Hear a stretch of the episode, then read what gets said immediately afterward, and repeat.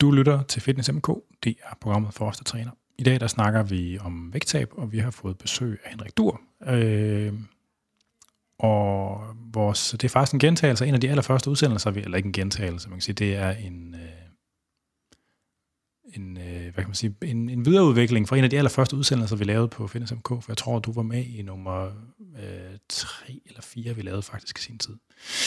Øh, så vi, i Fitness MK snakker vi om kropskultur og træning og niche-sport og doping og sådan noget. Og det her med, nu lige for tiden kører vi lidt om, om vægttab og vægtændring, øh, og meget af det, det er egentlig for at lede i, i alt det råd, som øh, min forlovede og jeg har kastet ud i forbindelse med det her online coaching, fordi jeg har, det har fået mig til at tænke en del over min egen rejse igennem det her med, hvordan man har, min, hvordan min holdning til vægttab har været, og med og, og selvfølgelig med respekt for den forskning, der findes på området også. Så det skal vi snakke om igen. Øh, ja, jeg er svært Anders Nedergaard, ikke Dr. Muskel, og velkommen til dig, Henrik. Tusind tak, og jeg er utrolig glad for at være tilbage ja. anden gang. Så Fem det, år siden. Det, det, det, jamen, det er mig en ære. øh, og grunden til at tænke på dig, det er jo med relation til det, det er jo på grund af det her med det danske vægttabsregister, og sådan, du har været involveret i nogle tv-programmer og sådan noget. Skal du ikke sige lidt om din tilknytning sådan til vægttab som fænomen og erhverv, og, eller, sådan, eller sådan som hvad kan man sige, rådgivnings øh, yes. Ja, jamen, øh, som baggrund så er kanskende idræt og, og kemi. Det med kemi, det nævner jeg sjældent, fordi at, øh, jeg er bange for spørgsmål i kemien, fordi det er så lang tid siden, at jeg ikke kan huske så meget. Men øh, efter jeg blev færdig og skrev speciale egentlig om fedtforbrænding i musklen, under, efter et, et hårdt arbejde, hvor man har tømt ud i glukogendepoterne, så startede en lille virksomhed sammen med et team, en til Eske til det Roer i Guldfiren, hvor vi skulle arbejde med sundhedsfrem på arbejdspladsen. Og det var som mit, mit første hvad skal vi sige, skridt ind i sundhedsverdenen og, og vægttabsverdenen.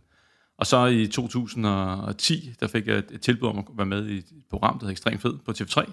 Lavede tre sæsoner, hvor nogle meget store mennesker skulle smide så mange kilo så hurtigt som muligt. Og det er selvfølgelig ikke øh, den, den virkelige verden, øh, man, man ser der. Øh, det kan vi måske snakke om senere. Men, men øh, efter øh, programmerne der, der, der tænker jeg, jamen altså, mange af de her folk har tabt en masse kilo, og øh, mange af dem havde svært ved at holde det efterfølgende. Og jeg tænker, det der øh, vækst... Altså, det er alle sammen svært ved at holde det. Altså, ja, ja, alle sammen er svært, og så er nogen, der klarer sig betydeligt bedre end andre. Der er nogen, ja. der kom så langt, at de fik fjernet hud øh, lidt, et år senere, eller to år senere, det er ligesom prikken over i Men der er også mange, som man tænkte, det gik altså rigtig godt, og alligevel så øh, efterfølgende gik det ikke så godt. Og så tænkte jeg, det der, det, øh, det synes jeg var vildt spændende, det der med fastholdelsen af vægttabet, hvad pokker kan man gøre der. Og så har jeg sådan, det er den vej, jeg sådan, har været mit, mit primære fokus de seneste 9-10 år. Okay. Og hvordan kan man det udtrykke nu om dagen i dit arbejde? Altså, hvad beskæftiger du med nu? Der... Ja, og det er et rigtig godt spørgsmål, og det, jeg vil sige, jeg er i et kompliceret forhold. men men, men øh, der har været corona og alt muligt andet, og øh, jeg vil sige, at fra øh, næste år af, starten af det nye år, der... Øh, der kigger jeg, jeg, altså jeg laver forskellige ting, men, men en del af det, jeg laver er det noget... Er det, er, er, det, er det også den, du er på, eller hvad? Hvad for en? Sørøverliv. livet, ja.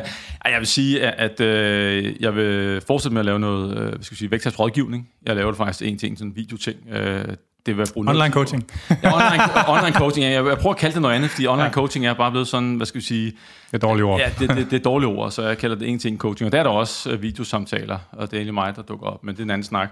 Øh, så er jeg med på et, et, et app-projekt, som øh, jeg kan ikke sige så meget om nu, men så kommer ud. Det er ikke, jeg er ikke arkitekten bag, men, men øh, det kommer til, til november, og der kommer en ny bog til januar. Så jeg, jeg ser, hvad der sker. Øh, ja. Men, men vægttabsrådgivning er ligesom øh, det, det faste element i, i det. Så. Har du nogensinde været tyk selv? Ikke, øh, ikke, altså hvis vi nu tager BMI, så øh, kan man godt kalde mig overvægtig. Men, men øh, ellers øh, fedtprocentmæssigt, så har jeg ikke været specielt, nej. Altså, du har ikke haft det tæt på stykker. på den måde? Hvad siger du? Du har ikke haft det tæt på på den måde? Nej, nej.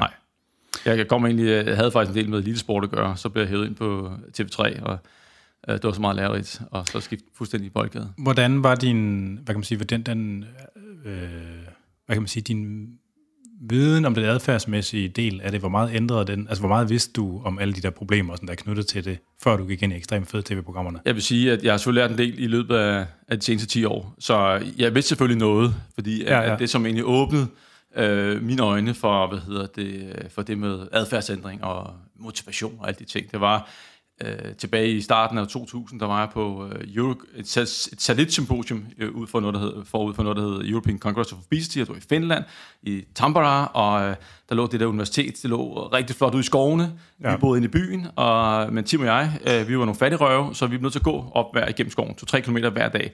Men alle, selvom det var en smuk rute fra hotellet op til skoven, og vejret var godt, så alle de forskere, der prædikede fysisk aktivitet, de tog en taxa til døren.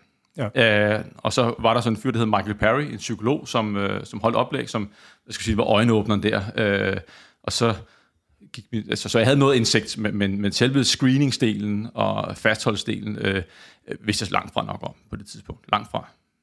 Ja, altså der var, der var der nogle ting, du ville have gjort anderledes med Ma, den der? Helt, helt, helt sikkert. Okay. Helt, helt sikkert. Der er også noget... Der er nogle... spørgsmål, jeg vil deltage i programmet. ja, for der er, noget, der er noget med præmissen for de der... Der er noget, noget, noget med præmissen, og man skal huske, at, at når man ser de tv-programmer, øh, så er specielt på underholdningskanalerne, så, så er der...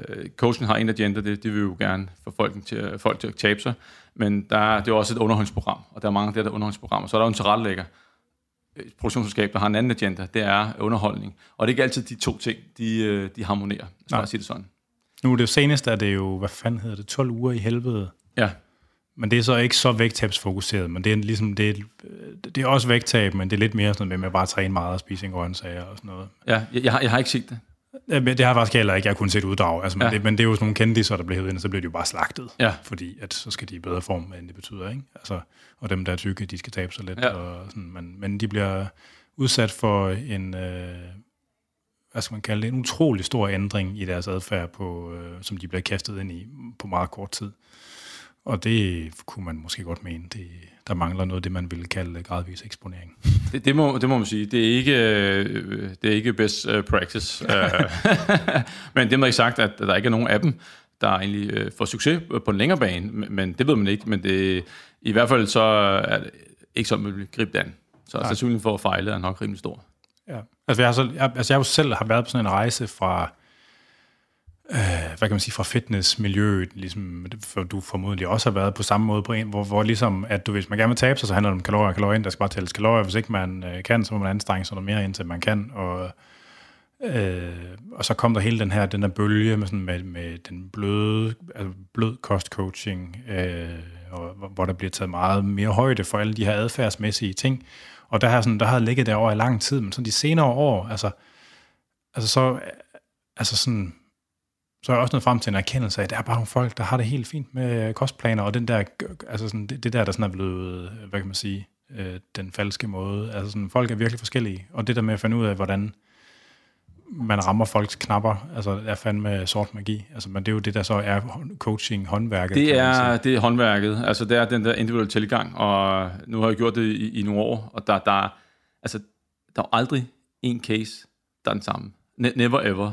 Uh, men, men, øh, men personligt så øh, holder jeg mig så, så langt væk som muligt, som udgangspunkt, hvis vi har en til en. Øh, øh, hvad hedder det, fra de steder kostplaner, måleveje videre. Men, men der er nogen, der, der kommer et sted fra, hvor de er svært ved at slippe det, og ikke tror på det, så må man se, om man kan få viklet dem ud af det ja. øh, på den lange bane, sådan så de måske får et mere naturligt forhold til, til maden. Ja, ja. Øh, men i hvert fald tak, fordi du er kommet, og øh, det var introen. Vi skal i gang. Man kan skrive ind til programmet på afn eller på programmets Facebook-side eller Instagram, og de hedder begge to FitnessMK. På Instagram så er det med underscores imellem det er blevet tid til den første skiller.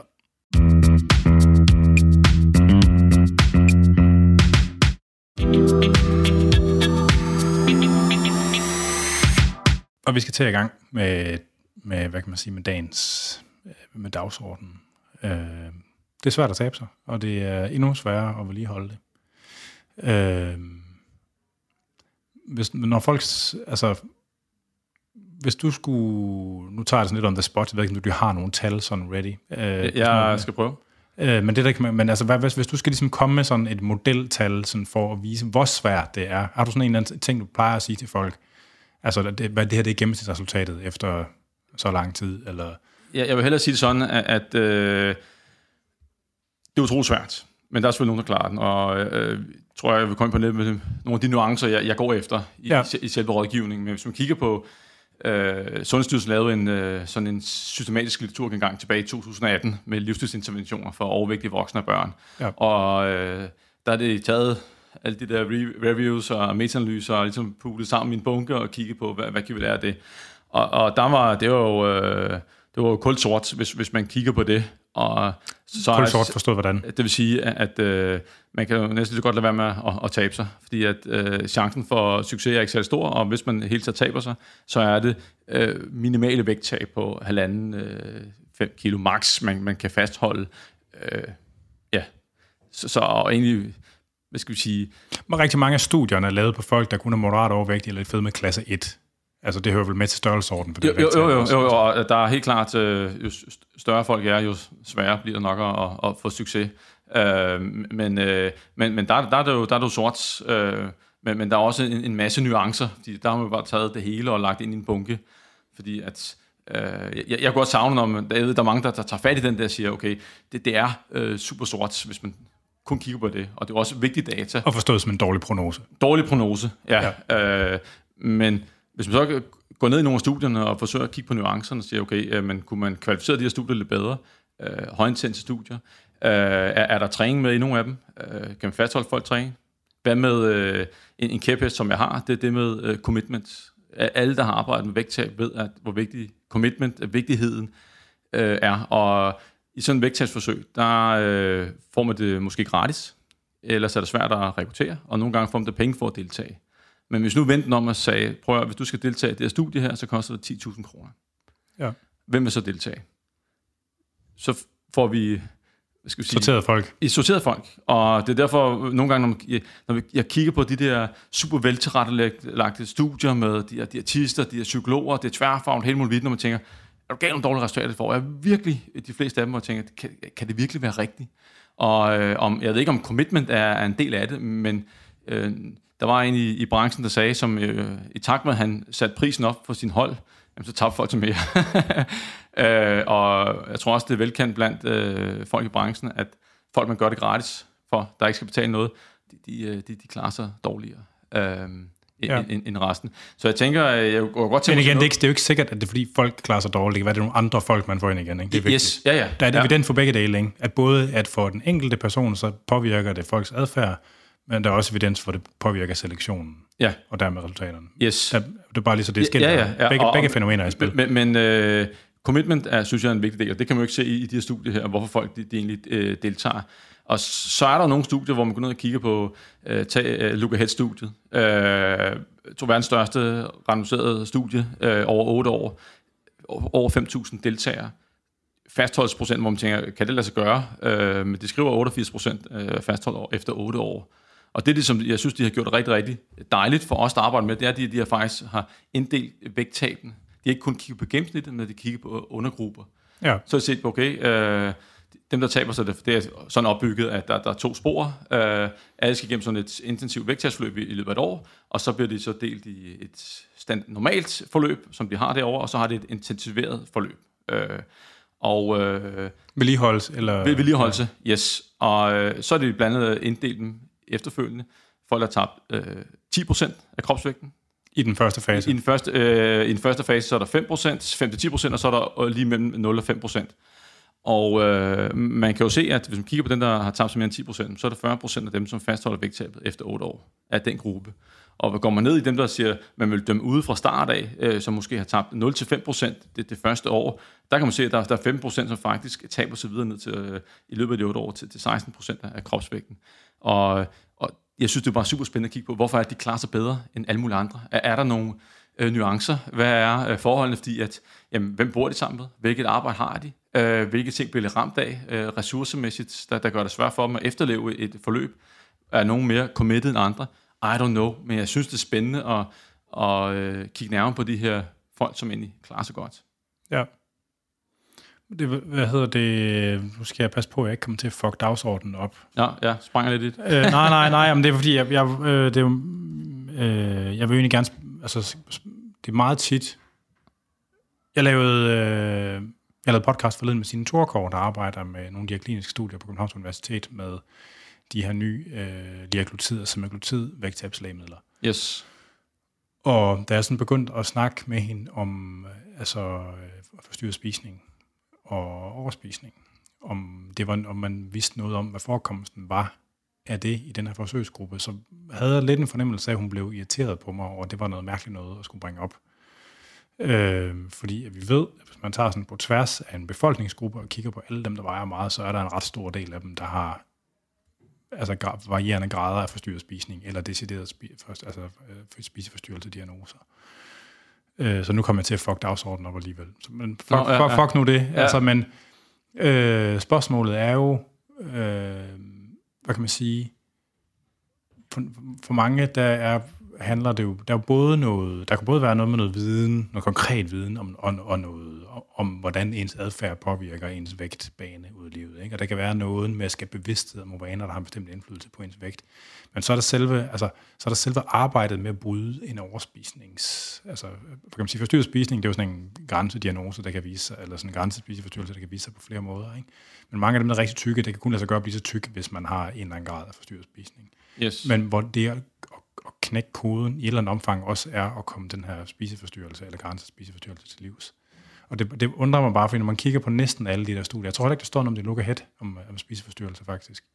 Ja, det, jeg kan ikke huske det. Det er et stykke tid siden, jeg, jeg har kigget. Jamen, der er masser af paper, der er mange altså, Ja, ja. Jeg, kan, jeg kan ikke huske, at jeg har set noget i nogen af dem. Det er bare sådan en ting, der tit forsvinder ud i litteraturen. Ja. Altså sådan, og det, det er bare, at vi mange af dem, hvis man ikke er blevet rigtig tyk, det er svært at blive tyk, bare fordi, at man har, altså, blive, blive meget, meget tyk, bare fordi man har adgang til sodavand. Der skal være noget, der, fordi kroppen har jo alle de der feedback-mekanismer, der gør, at, at når man har overfeedet et stykke tid, så har man virkelig ikke lyst til at spise noget. Der skal være nogle ting, der overrider den naturlige appetitregulering. Ikke? Og det, så der, ofte skal det være et eller andet på spil.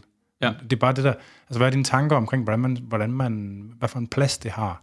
Jamen, Øh, nummer et, øh, jeg prøver selv at... Altså, det var vigtigt at screene for de ting der, fordi de, de skulle have noget andet hjælp. De skulle ikke ind ja. Ja. i sådan et, et, et vægttestforløb. Og, og det værste eksempel, jeg overhovedet kom på, det har jeg selv været med til. Og det var i, øh, i ekstremfedprogrammerne. Og øh, den screening, øh, jeg kan selvfølgelig også selv have et ansvar, øh, men der er også andre, der skal have et ansvar i, i det forløb. Men, men der kommer jo nogen ind, øh, som ikke skulle være med hvor man efterfølgende finder ud af, okay, de har en overspisningsforstyrrelse. Ja. Så kan det godt være, at de, de taber en hulens masse kilo, men, og så bliver det slukket fri bagefter. Det var, det var sådan fra en dag til den anden. Lyset blev slukket. Al den der ydre motivation, der er i form af kamera, og træner, og kostting, og produktion, lyset blev slukket fra en dag til den anden. Ja. Og så er det efterladt der. Vi prøvede at lave nogle opsamlingsgrupper videre, men øh, produktionsselskabet er jo ligesom ude af, af, af det. De, de har ikke noget efterfølgende. Det synes jeg egentlig er for dårligt i alle sådan nogle programmer her, men det er måske mangel, mangel på viden. Men, men der var øh, i, i hvert fald en, som, øh, hvad skal vi sige, som havde tabt en hulsmasse kilo, som jeg vil påstå i, løbet af et år, så var det meste tilbage igen. Ja. Hun skulle aldrig været med i programmet. Der er måske også et par stykker andre, som aldrig skulle med i programmet. Øh, hvor øh, den dag i dag vil sige, hmm, det, øh, der behøver ikke at være en psykolog for at sige, at der er noget her, der, der, der stikker under, Nej. som ikke skal med. Så screening er, er super vigtig. Øh, i, specielt også, hvis man har sådan nogle øh, vægttabstudier her, der kommer nogen ind. Men det, men, det, men det er bare ikke, altså man ser det ikke rigtigt i, fordi mange af studierne, de har sådan stærkt et fokus på fysiologien, ligesom, øh, altså, og alle de der ting, der kan måles, at altså, enormt mange af dem beskriver overhovedet ikke det der, det undrer mig egentlig. Altså, Ja, og, og så kan man da tage øh, skridtet videre og se på, jamen, men, øh, hvem bor du sammen med? Er du single? Ja, ja, ja. Øh, bor du sammen med en kæreste? Øh, hvor meget arbejde har du? I, jeg tror, det er finske vægttabsregister, som også er et af dem, som har eksisteret i længst tid, i, i 10 år. Og øh, jeg tror, det var fra det studie, hvor de kigger på, okay, jamen, risikofaktorer for at tage på. Det var sådan noget som at have, have to små børn eller mere. Så er du, altså, men det er jo sådan noget, øh, der, der er jo forskel på, om du er enlig studerende, øh, har dig selv masser af ressourcer, eller om du øh, hvad skal vi sige, har fuldtidsarbejde, lang transport til til og fra arbejde, du er måske enlig mor og har to små børn. Det, det, det, så kan man bare ikke det samme. nej. Og hvis du så også har noget med bagagen, spise øh, med sit, øh, på følelserne, I don't know, øh, så bliver alting meget svært. Og det er jo aldrig, og det er jo også en umulig opgave at øh, hvad skal vi sige, lave studier for dem, men man kan måske samle noget op i spørgeskemaer inden, og så kan man kigge på sammenhæng efterfølgende. Hvem er det, der klarer sig bedst? Øh, det, det kunne være rigtig interessant at se, fordi at der er nogle af dem, som skal have en anden tilgang. Øh, Ja, ja. Ja, og med, og med referencer til det der online coaching noget igen, altså en vigtig, for folk, der laver kostvejledning, eller overvejer at gøre det, så er det bare ekstremt vigtigt at huske på, at altså det, man i litteraturen kalder dietary restraint, eller sådan en, rest, en, en restriktion på, hvad for nogle ting man må spise, og hvor meget man må spise, det er meget ofte en trigger for overspisning. og, og, og, ja, Og det er bare, ja. det er sammen svært at arbejde med, ikke? Og, og det er også en risikofaktor øh, for, hvad skal vi sige, øgning af vægt. Jo mere restraint ja. man er, øh, ifølge de her vægttabsregister, som er jo... Oplevet restraint, vel at mærke. Ja, og, og oplevet, ja. Øh, hvor de har indrapporteret undervejs, at de har så klaret sig dårligere end dem, som ikke havde det. Øh, men øh, tilbage til det der, hvad skal vi sige, online coaching, øh, hvis vi lige skal runde, hvad vi kommer ind på lidt senere, men en ting er, at de siger, hvad skal vi sige, øh, det må du ikke spise, og, og så videre. Men hvis man, hvis man tror, at, at det er at give nye opskrifter en gang om måneden, øh, eller et eller en autogenereret træningsprogram, at det er det, der løser overvægtsproblematikken, så, så, øh, så, så, vil sige, at så ved man ikke så meget om det, fordi at man har forsøgt i mange, mange, mange, mange år. Med præcis det samme. ja, men med, med præcis det samme, og, og, og man ved, at det ikke virker ja. øh, på den lange bane. Og de, de skal jo nok få succes, fordi at, at øh, der er en masse ydre motivation, når du starter hos en øh, personlig træner, øh, og måske en, du ser op til på nettet, jamen så fejler du ikke. Du gør, hvad der bliver sagt. Spørgsmålet er så, når du bliver sluppet fri af det forløb, og der ikke er det pres, stå til regnskab over for en, man ser op til. Øh, hvad, hvad, hvad sker der så? Ja, ja.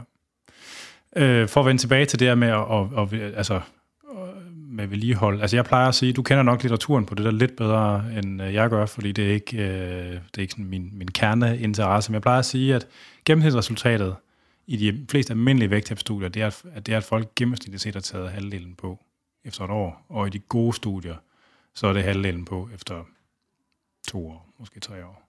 Ja, det stemmer for mig. Okay. Ja. Og som selvfølgelig så dækker over nogen, der er fastholder, og nogen, der tager det hele på noget ekstra, og sådan kontinuum. Altså, Øh, så nu, nu kommer vi til det sted, hvor jeg kommer til at fuck dagsordenen lidt op. For jeg vil gerne snakke om det der med, hvorfor folk de bliver tykke. Ja. Og, Hvad plejer du at sige? Jamen, jeg siger, jamen, jeg, hvad jeg plejer at sige, jeg plejer at sige, at det, det er ufatteligt kompliceret. Og så viser jeg med en oversigt fra øh, et tidsskrift, der hedder Obesity, som har lavet sådan en, en fin øh, figur over alle de parametre, der, der kan, der kan øh, udefrakommende og indfrakommende, der, der kan påvirke øh, hvad skal vi sige, øh, ens øh, en, energibalance. Øh, og, og jeg vil sige, at øh, jeg måske tage ud starte et andet sted. Øh, hvis du kigger på, øh, det kunne være befolkningsundersøgelser, og vi kan også kigge på sådan som skolebørneundersøgelsen, den, den tager nogle gange med øh, en gang imellem, og kigger på øh, overvægtige børn i Gentofte, 0, eller øh, kraftigt overvægtige børn, øh, 0,1 procent er overvægtige der, men i øh, et andet sted i Danmark, øh, måske i Nordjylland eller Falster, jamen, der er der måske 10-15 procent. Øh, de lever i det samme samfund. Den rådne banan. Ja, øh, samme samfund, øh, men omgivelserne, opvæksten er, øh, har selvfølgelig stor betydning. Øh, og, og sige, omgivelser, netværk, alt hvad der påvirker dig øh, op gennem livet, kæmpe, kæmpe stor effekt. Og så er der selvfølgelig øh, samfundet, hvordan det er bygget op, hvordan det, øh, de ting, der, der, der mætter øh, dårligt for mange kalorier, øh, bliver solgt til billige penge, og der er alle tricksene, når man kommer ind i Føtex og, og så videre, hvordan vi får mere ned i kurven. Øh, vi kan tage øh, vores øh, samfund, jamen, langsomt så bliver hverdagsbevægelser suget ud af os, at vi får eltalbørster, robotstøvsuger, robotplæneklipper. Øh, klipper. øh, nu kan vi arbejde hjemme, som jeg tror er en stor, stor udfordring, fordi at, øh, der er mange arbejdspladser, der, der har en fleksibel arbejdsplads. Der er nogen, der håndterer det rigtig godt, der bruger den ekstra tid på at, øh, hvad hedder det, øh, motionere, motionere ja. men så også dem, som bliver fastholdt, og hvor, ja. hvor altså, jeg har jo talt med nogen, som går under 1000 skridt om dagen, og under 3000 skridt om dagen, jeg tror ikke, det kan lade sig gøre, men, men, men, men det, det, det sker derude. Og det accelererer, øh, hvad skal jeg sige, det er jo et fedmefremmende øh, samfund. Øh, jo, jo. Så mere inaktivitet og tilgængeligheden af, af, af, af dårlig mad. Men kulturen, miljøet omkring os, har, har jo kæmpe, kæmpe betydning. Ja. Og hvad vi lærer os fra, fra barns ben af, øh, og hvad vi tager med os ud i, i fremtiden. Ja. Hvad er dine tanker om fedtskatten? Om hvad for en? Den der fedtskat, man indfører. Fedtskat, det, det, lige meget. Det betyder ikke noget. Det, det er jo ikke... Øh, altså, altså øh, jeg, øh, jeg tænker, at øh, der er jo ikke nogen, der formoder at knække kurven. Der skal jo helt andre øh, boller på suppen, hvis, hvis det overhovedet skal have en effekt. Der skal jo, der skal jo kanaliseres nogle ressourcer ud, og man skal tænke langsigtet, og så skal man øh, finde ud af, hvor kan man sætte ind hen. Og måske skal man sætte ind for, for, for folk, før de bliver forældre. Og så starte der, således, fordi øh, overvægtige forældre, overvægtige børn, overvægtige børn. Jeg så nogle skræmmende statistikker, og jeg kan ikke huske tallene præcist, men det var noget med, hvis du kom ind som, hvis der kom 100 børn ind i, øh, i hvad hedder det, et udlandsstudie, øh, det er ikke i Danmark, øh, 100 overvægtige børn ind i, i børnehaveklassen, så når de var 11-12 år, så var det, var det 95 procent, der stadig var, var overvægtige. Altså, det er jo, øh, så lad os øh, tage den i opløbet, men så er der alle dem, som er måske overvægtige og skal forebygge, at det sker med tiden. Der skal vi selvfølgelig også sætte ind, men, men det er jo en kæmpe, kæmpe opgave. Det kræver også nogle ret radikale indgreb i folks liv, ikke? Og så kommer man ind i sådan noget med, hvornår bliver det formønneri og, ja. og øh, personlige friheder og... Ja. Da du beskrev det der med, ligesom, at, det, at det ser meget sort ud, jeg tænkte, for, for nogle år siden, der lavede jeg podcast med fanden, Bjørn Rikelsen, ikke det, han hedder? Jo. Øh, jeg, er lidt tvivl om, jeg er lidt i tvivl om, hvordan man udtaler efternavnet, men... men uh, vi kører med Rikelsen. Ja. han, er ikke, han, han kan ikke klage. Altså. øh, yes. Men han er, jeg mener, han er læge, men han er beskæftiget sig med det der overvækstepidemiologi. Ja, det er jo ligesom hans ting. Altså, der var faktisk flere, der skrev, altså flere overvægtige mennesker, der skrev ind og sagde, at de var så kede af at høre det. Altså, jeg, jeg synes jo, vi har haft et neutralt og nøgternt sprog omkring det. Ikke? Ja. Han er bare så meget tør og beskriver ligesom, hvor, altså, hvor dårlige de der tal er. Altså, der var, det, var, det var bare sådan, det var ikke min intention at gøre nogle folk kede af det, men det var der rent faktisk en masse folk, der havde oplevet, altså, ja. der, der havde fået det ud af det. Og det, det er heller ikke vores intention nu, hvis man nej, nej, altså nej, det er, nej, nej, det er bare, øh, man kan sige, min intention er selvfølgelig også at, at kaste opmærksomhed den vej, og forhåbentlig er, er der nogen, som måske tager initiativ. Jeg tvivler på, at politikerne gør det, fordi så har de gjort det for lang tid siden, og jeg, jeg tror aldrig nogensinde, at vi skal forvente, at der kommer hjælp derfra. Øh, det, jeg, jeg, jeg, jeg, jeg tror det ikke. Jeg kan, jeg kan slet ikke forestille mig, at, at, øh, at vi skal få et system. Vi, om øh, 10 år har vi 150.000 flere 80-årige. Øh, vi har øh, færre yngre. Vi har corona, der måske skal betales tilbage. Det, det, det, det, det bliver svært med, med velfærden, og måske en ordentlig hjælp til, til folk, som har overvækstproblematikker. Så der er dygtige folk nok derude, men jeg tror bare ikke, at ressourcerne er det, øh, til det. Nej. Og så skal der måske nogle frivillige initiativer, der skal nogle fonde ind og støtte nogle projekter, som man kan, man kan rulle ud. Men man, der, man kan også sige, at de, altså de nationale primære forebyggelseprojekter, der har været indtil nu, i Danmark har vi motion på recept, men der har været en stribe tilsvarende projekter i andre lande, de har jo ikke set, øh, hvad kan man sige, priseffektiv ud. Øh, men de har også haft den indbyggede præmis, at de alle sammen havde en afslutning. Altså spørgsmålet er måske også nu, om, hvad kan man sige, om de forskellige teknologiske løsninger med online opfølgning og sådan noget, om det gør det, om, om der er nogle teknologiske vilkår, der ændrer sig, der vil gøre, at det er billigere at lave den form for opfølgning. Altså, så man kan, så man, man kan få en højere priseffektivitet på selv de der sundhedsstudier. Det synes jeg, man savner lidt at se. Ja. Fordi, ja. fordi, fordi man kan sige, vi har en forståelse af, at det er okay, at du skal tage statiner og blodtrykssænkende medicin resten af livet, hvis det er. Ikke? Men, men, men hvorfor er det ikke okay, at du har en i det lokale sundhedshus, der ringer og spørger, øh, holder, ligesom, du kigger ind over skulderen i forhold til øh, ens vægttabsforløb, eller hvad det nu er. Ikke? Ja. Sådan. Og øh, jeg ved, der, der findes øh, digitale løsninger, som, som kigger ind, ind i det der. Ja, ja. Øh, I hvert fald vægttab og også øh, fastholdelse, og som også måske bliver rullet ud sammen med eller en form for diabetesmiddel eller noget andet. Øh, det lyder som noget, der står Novo på. I, i, ja, øh, det, det, det kunne være. Øh, men men øh, helt sikkert det, det digitale. Og, men jeg læste og på et tidspunkt en undersøgelse for, for Leeds, hvor at, øh, de øh, om der er så været noget kritik af undersøgelsen efterfølgende, men at de har knækket kurven derover i Leeds med hensyn til børneovervægt. Og, øh, men man kan sige, det, de har gjort indsatsmæssigt, det var, at de har haft øh, nogle folk, og det er baseret på frivillig arbejde, så de har haft en relativt stor her for, for ganske få kroner, som, s, s, hvor der blev sat ind, når folk var blevet forældre, således at de fokus var på at undgå, at, at folk, øh, skal vi, at børnene var overvægtige, når de trådte ind i, i folkeskolen. Og derover har det noget, der hedder, hvad fanden det hedder? Øh, nå, Amfetamin? Nej, nej, øh, nej, jeg tror, det hedder fingertips eller andet. Øh, men anyway, men hvor de, de, de tracker 1 million børn øh, en gang om året for skoleundersøgelsen, så man kan følge med i, øh, i, oh, ja, i vægtudviklingen. Ja. Men, men der er det jo sat ind øh, tidligt og lære de her øh, måske forældre, som, som har det svært at udfordre ressourcemæssigt, det, det helt basale ting omkring, okay, du skal ikke fylde sodavand i, din, øh, i, i, dunken til, til babyen, sådan som at øh, sørge for at få børstet tænder, det er helt basis. De får ikke redde alle, men øh, der var også flere andre indsatser, men, men det er sådan noget, jeg tænker, hvis det skal lykkes, øh, så skal vi starte øh, dernede, øh, og så øh, kanalisere ressourcerne dernede, og så se, om vi, vi kan forvente, skulle lave pilot et eller andet sted, men, men øh, det, det, det tror jeg. Men det kræver igen også, at folk er klar til at gøre en indsats. Ja, men så tror bare, at danskerne kan ikke rigtig lide. Altså, der er jo, vi har jo sådan en, hvad kan man sige, danskere er nok øh, der er en eller anden værdi, om vi, ikke, vi virkelig ikke vil lade folk blande, os, blande sig i vores liv. Altså forældreskabet er meget privat i Danmark i forhold til, hvad jeg synes, man oplever i andre lande. Altså der tror den bliver svært at få solgt. Altså sådan. Ja, og Også det... selvom det er foreningsforankret. Ikke? Fordi problemet er jo, at, at, at, at dem, altså hvis, det, hvis det er forankret i sådan noget frivilligt arbejde, så skal det være et eller andet offentligt samarbejde selvfølgelig. Men altså problemet er jo lidt, at tilbud bliver brugt af dem, der kan. Og det er ofte dem, der ikke kan, hvor det, hvor det ja. er værst. Altså. Og, og det skulle, det skulle være, være frivilligt, og øh, om det er, jeg husker, hvordan det var forankret derovre, om det var jordmoren, der tog fat i øh, folk, som måske ikke havde så mange. Nå, så der var en eller anden form for, øh, hvad hedder det? Ja, ja, der, der kontakt til dem og siger, ja, okay, vi, har, vi har et tilbud her, kunne du tænke dig, øh, komme ind i det? Og selvfølgelig, og jeg tror, at de fleste forældre gerne vil, vil gøre en indsats for at undgå, at deres øh, barn går, måske går bliver for overvægtig. Øh, så, øh, men, men jeg synes, det, det var en interessant tilgang. Amsterdam har også uh, The Fittest City, går de efter. Øh, super interessant. Øh, de vil have den, den sundeste af af 18 år i 2033, eller hvornår det er. Altså, de har en masse initiativer, de sætter i gang, og det er ikke kun på skoler, men det er også i, i, ude lokalt med øh, øh, hvad skal vi sige, folk, der sælger mad og alle de ting.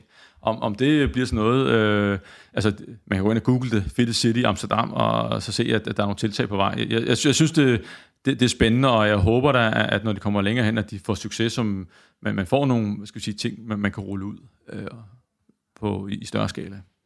Men hvor, hvor god opfølgningsdata er der på de der projekter til børn og unge? Er det lige så dårligt som for voksne, eller endnu dårligere? Ja, eller? altså, øh, det der Fit City, øh, jeg ved ikke, hvordan de, de gør det. Øh, det er relativt nystartet, men, men der er, øh, om de vil kigge på øh, sammenligne data for 18 år, for 3 år siden, og så 18 år om 15 år, se, hvad, hvad den generelle sundhedstilstand, sundhedstilstand om, om det er det, der har gjort det i Amsterdam, sammenholdt med resten af, af, af Holland.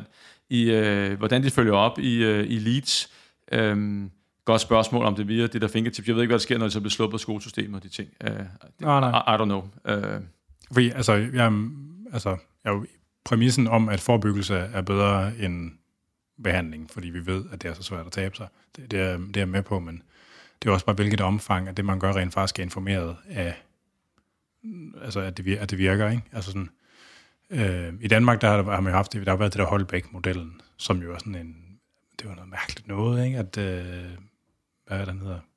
Dr. Holm. Øh, Jens... Jens Erik, nej. Jens Christian måske? Jens Christian, ja. Ja.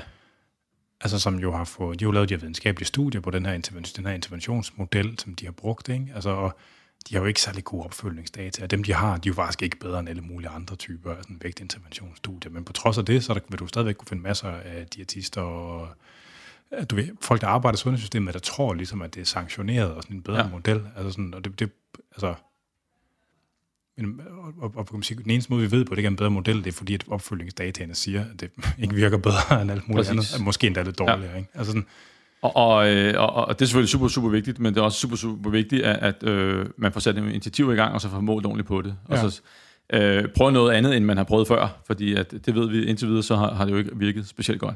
Nej, nej. Øh, nu er jeg selvfølgelig blevet er enormt farvet altså, af selv, fordi at min, øh, altså, min forlovede, hun arbejder meget med det her med forstyrret spisning. Altså sådan, og du ved også, det, det har været sådan en kæmpe stor grå plet på mit eget sådan kort omkring det her, ikke? og der er sådan, efterhånden som det sådan blev tydeligere og tydeligere, hvad det er for et slags dyr, øh, så når man sådan kigger tilbage på ting, man har oplevet, folk man har snakket med, altså, der er enormt, hvad kan man sige, der er enormt meget forstyrret spisning og overspisning derude, som ikke er diagnostiseret, altså, eller ja, som, som, som man ikke tager stilling til, og øh, spørgsmålet er, hvor stor, en, altså, hvor stor en rolle det spiller i... Altså, der, der er nogle strukturelle forhold, så vi har adgang til sukker, og der er nogle, en, måske en anderledes mikrobiota, og vi drikker alkohol og bevæger os, ikke? Og alle de her ting, altså, som bidrager, ikke? Men, men så, altså, og vi har jo... Altså, jeg plejer jo at sige, at det er jo mirakel, vi ikke alle sammen er knoklefede, fordi vi har en appetitregulering, der er... Altså, der er så vild. Altså, hvis man spiser 1% for meget, ikke, så tager man en kilo på om året, cirka. Ja. Og det gør de fleste jo nok trods alt ikke endnu. Så det vil sige, at på trods af, at vi fucking tager på Roskilde Festival og julefrokost og, og drikker sodavand og biografen og alt det der, ikke, så går det stadigvæk ikke mere galt, end det nogle gange gør. Ikke? Så vi har det der appetitreguleringssystem, som beskytter os mod det meste af det der. Og så er der nogle mennesker, hvor det system det er mere robust end for andre. Der er nogen, altså, du kan formodentlig, formodentlig også en, der godt kan tåle at drikke, en, altså, drikke sodavand en gang imellem, uden det betyder noget. Altså, så er der bare nogen, der bare overhovedet ikke kan tåle det, fordi de ikke, de kan ikke finde ud af at appetitkompensere passende for det. Altså, men hvis først man har det her problem, at man grundlæggende, at, at, at, at det er nogle psykogene ting, der gør, at man spiser, i stedet for, det er, ligesom, det er afkoblet fra den der appetitregulering, ja. så er det fandme op ad bakke. I, øh, på et tidspunkt, der, for en del år siden, der, dengang at Facebook ikke havde så hård en algoritme, øh, hvor at når man delte noget, når man delte noget, så kunne det komme virkelig langt ud. Ikke? Øh, der lavede sådan en lille, min egen lille uvidenskabelig spørgeskemaundersøgelse, øh, bare for at blive klogere, fordi jeg underviser i nogle af de ting. Øh, det gør jeg stadigvæk Og øh, for, for at spørge, jamen, øh, jamen, hvad er egentlig årsagen til, at du ikke har fået succes med det vægttab? Ja. Og, og øh, nu har jeg papiret med her, så jeg ikke frem, jeg kan huske det i hovedet. Men 6.000 svarede. Ja. Mænd og kvinder, øh, og prøv at dele op på mænd og kvinder, se om der var en forskel og så videre. Men øh, nummer to på listen var øh, selvvurderet sukkertrang, hvad vi skal kalde det. Det var sådan, hvad, Ja. de, hvad de selv mente var den største. Øh, nummer et var faktisk, undskyld, nummer et var, var sukkertrang, selvvurderet sukkertrang. Nummer to, trøstespisning. Øh, og længere nede der, hvor vi nu taler de her spiseforstyrrelser, det var en Men overraskelse. det der, det, vil, det er jo også potentielt. Yes, Altså, ja. sukkertrang er en adfærdsafhængighed formodentlig, ikke? Absolut. Og, men som selvvurderet har en spiseforstyrrelse, Ja. der var det øh, 30 procent, der svarede, at de mente, det var det, der var årsagen til, at de ikke havde fået succes. Og nu øh, er- det som sagt øh, primært, øh, der var primært kvinder, der har svaret, øh, primært øh, BMI tæt på de, de 30 i gennemsnit osv., så det er selvfølgelig en speciel gruppe, og det er folk, der, der følger mig osv., men jeg, jeg kan da godt øh, være, være, være nervøs for, at, øh, at hvis man ekstrapolerer lidt en, en lille smule, ikke, så de der 50.000, som man taler om, som har måske BD, altså øh, tallet er langt større, og så er der alle de, de subkliniske. Øh, så, Præcis, og det er dem her i virkeligheden. Altså, og, og, og, øh, og så har vi øh, et, et kæmpe, et kæmpe problem, som ingen af de interventioner, der, der findes derude, altså rigtig normale vægttabsinterventioner, øh, kan hjælpe. dengang jeg lavede podcast der for mange år siden efterhånden med, med Bjørn Mikkelsen, han sagde, at dengang, at overvægtstingen, det begyndte at dukke op på sådan den sundheds- sundhedspolitiske agenda i, øh, jamen altså det har været i 50'erne og 50'erne i USA, der startede man jo faktisk med at behandle det som en, altså der var det psykologer, der behandlede man det som en adfærdsforstyrrelse på en eller anden måde. Øh, og så, så havde man jo alt sådan noget adfærdsterapi, og så forsøgte man sig faktisk med det i starten, så virkede det ikke. Og så røg det over til fysiologerne, altså den ende, altså bariatrien opstod og sådan, ikke? og det virkede lige så dårligt. Ja. Nu, nu, er man sådan, nu er man sådan et eller andet, altså men det kan selvfølgelig godt være, det tager så lang tid at udvikle det framework, der skal til for at behandle det. Altså sådan, men, Jeg, jeg, jeg, jeg tror simpelthen, at, øh, at det går for langsomt. Det går simpelthen for langsomt. Når man kigger på, hvad, hvad folk kigger på, at selve screeningen af, af folk, er man ikke, når folk kommer ind i en vægttabsundersøgelse, at man ikke er til højde for nogle af de ting, vi sidder og taler om. Øh, det gør jo, at, at man blandt andet kan få øh, relativt dårlige resultater. Øh, men jeg synes, vi skal gå ind og kigge på de der undergrupper. Hvem er det, der klarer sig godt? Hvorfor er det, det, fungerer for dem? Ja. Hvorfor er det lige præcis denne intervention virker for dem? Og hvorfor virker den ikke for, for de andre? Øh, og det, det tænker jeg, at øh, jeg håber at fremtiden, at, at, at øh, i fremtiden, at folk vil kigge lidt mere ned i, og blive bedre til at målrette det her, som du selv siger, men man tager jo ravl og krat, øh, og hvis man behandler alle ens, så behandler man dem øh, egentlig for forskelligt. Ja. Og, øh, så, så det, der bliver lavet, er måske ikke øh, godt nok i, altid. Så ved du hvad, jeg tænker lige, der er plads til en skiller, som vi sætter ind herovre.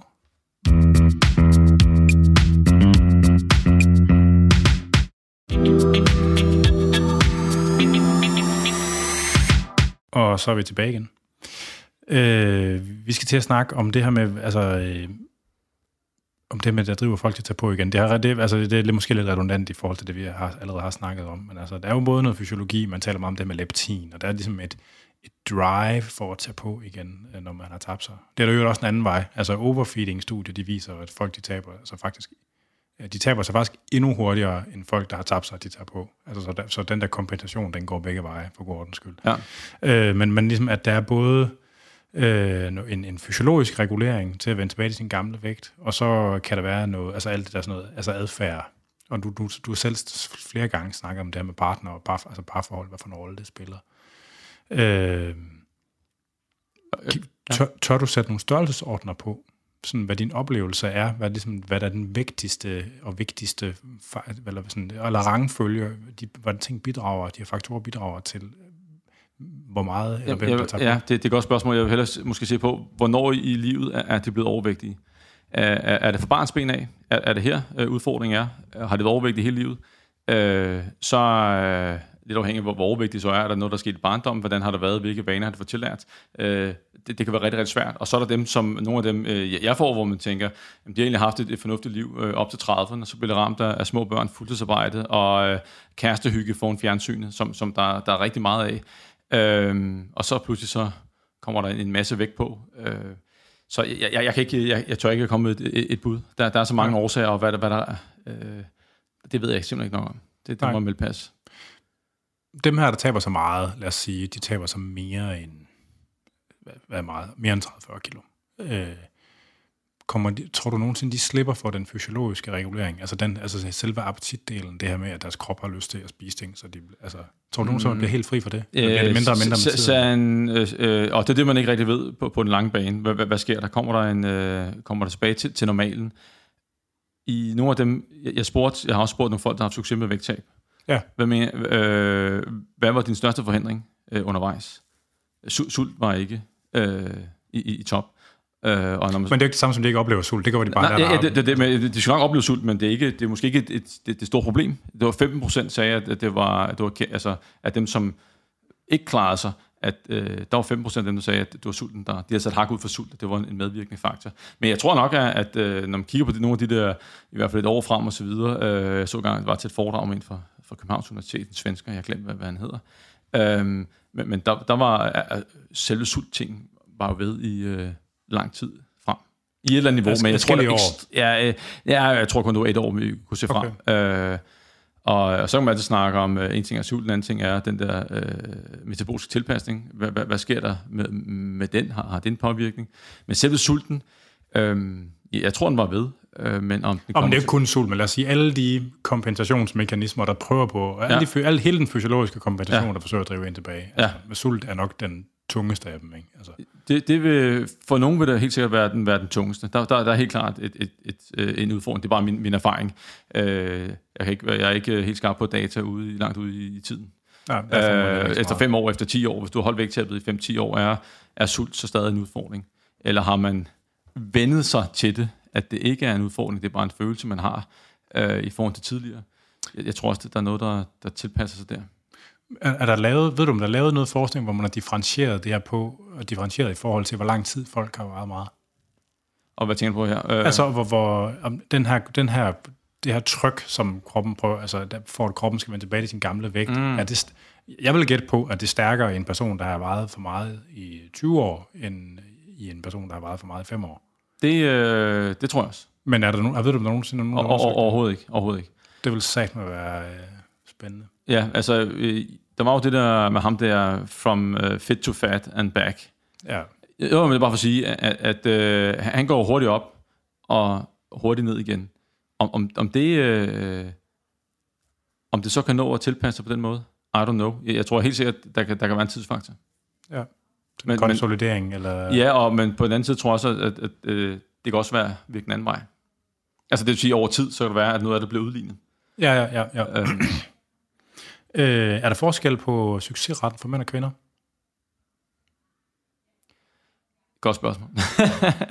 øh, pas, øh, men det, det ved jeg faktisk ikke. Øh, jeg vil sige, at selvfølgelig er der forskel i, typisk, nu generaliserer lige her, mænd og kvinder, men der er forskel på nogle gange, hvordan man arbejder med dem, og hvordan de øh, hvad skal vi sige, er i sådan et, et, et, et forløb. Men om der er øh, succesret forskel, det, det, jeg tror ikke, det, det, det er en kønsting. Jeg tror det er mere med, hvad, hvad kommer de ind med, med hvor meget vil jeg det her, hvordan ser min omgivelse ud, og, og, og så videre. Øh, og måske, hvis vi kigger på, øh, altså,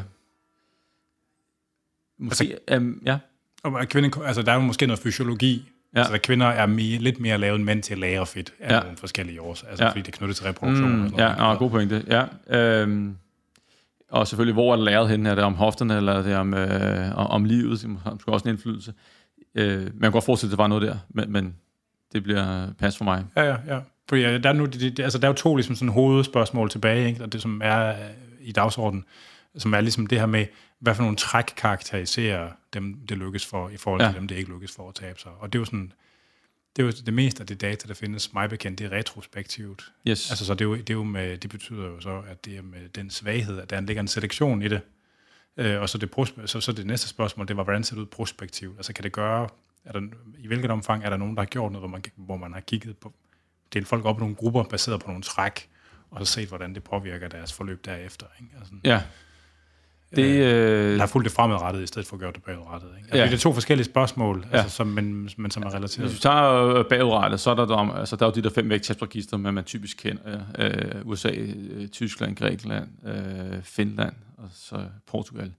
Og øh, der, der kigger man jo på nogle, øh, skal vi sige, øh, nøglevaner, som, som de fleste har.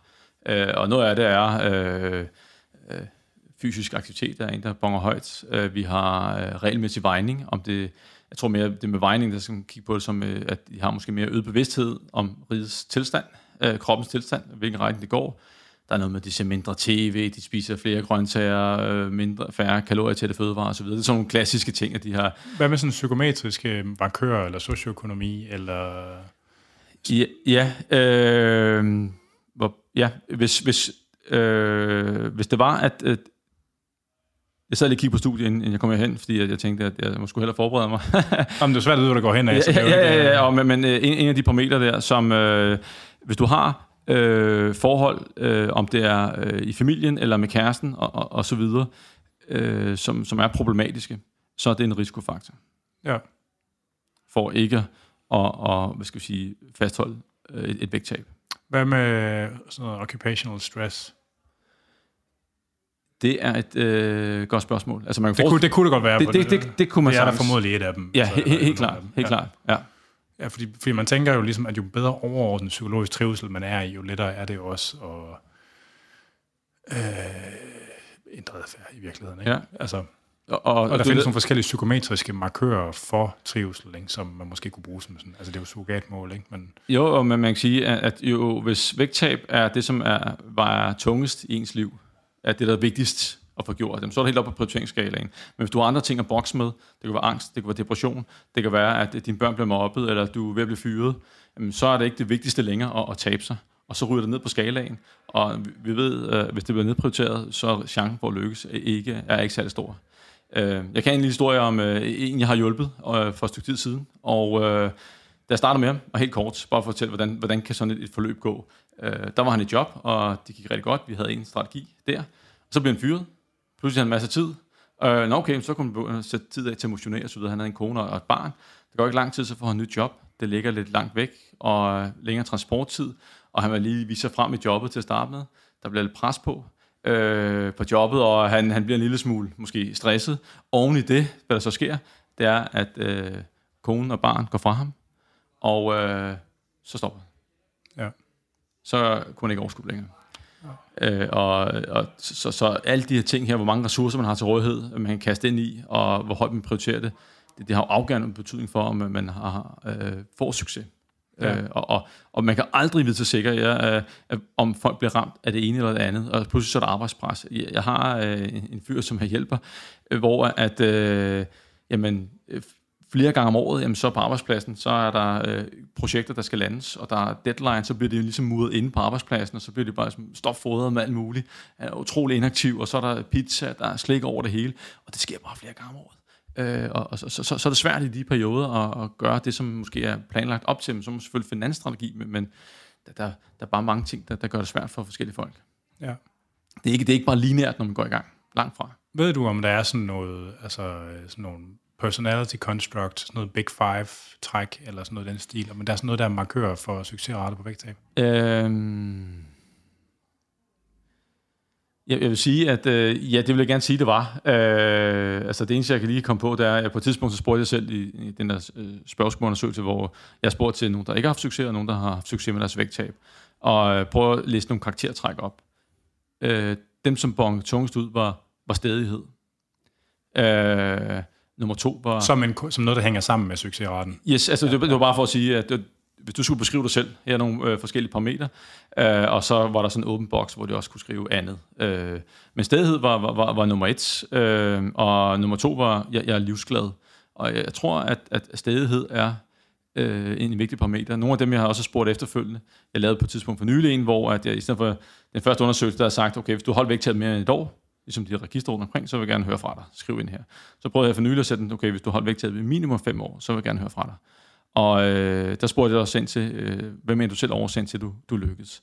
Og der var stedighed også på listen. Ja. Øh, Men det kan jo så godt gå den anden vej også. Altså at deres beslutning om at bruge ordet stedet, det er en konsekvens af, at de har holdt det mere end den anden vej rundt. Ikke? Det er jo det, det der desværre. Ja, ja, ja. Øh, man ved det ikke, men, men, Nej, men jeg er sikker på, at folk, som har, øh, måske er vant til at bide sig fast i et eller andet, og så gå efter det, at, at det, det kunne være en, øh, en, en, en, en mulig succesparameter. Altså en af de der psykometriske markører, der også findes i noget adfærdsforskning, det er jo den her, det, der man kalder grit, som der er også nogle spørgeskemaer, der bruges til mål. Det er jo, tæt, det er jo relativt tæt på det, vi kalder stedet på dansk. Ikke?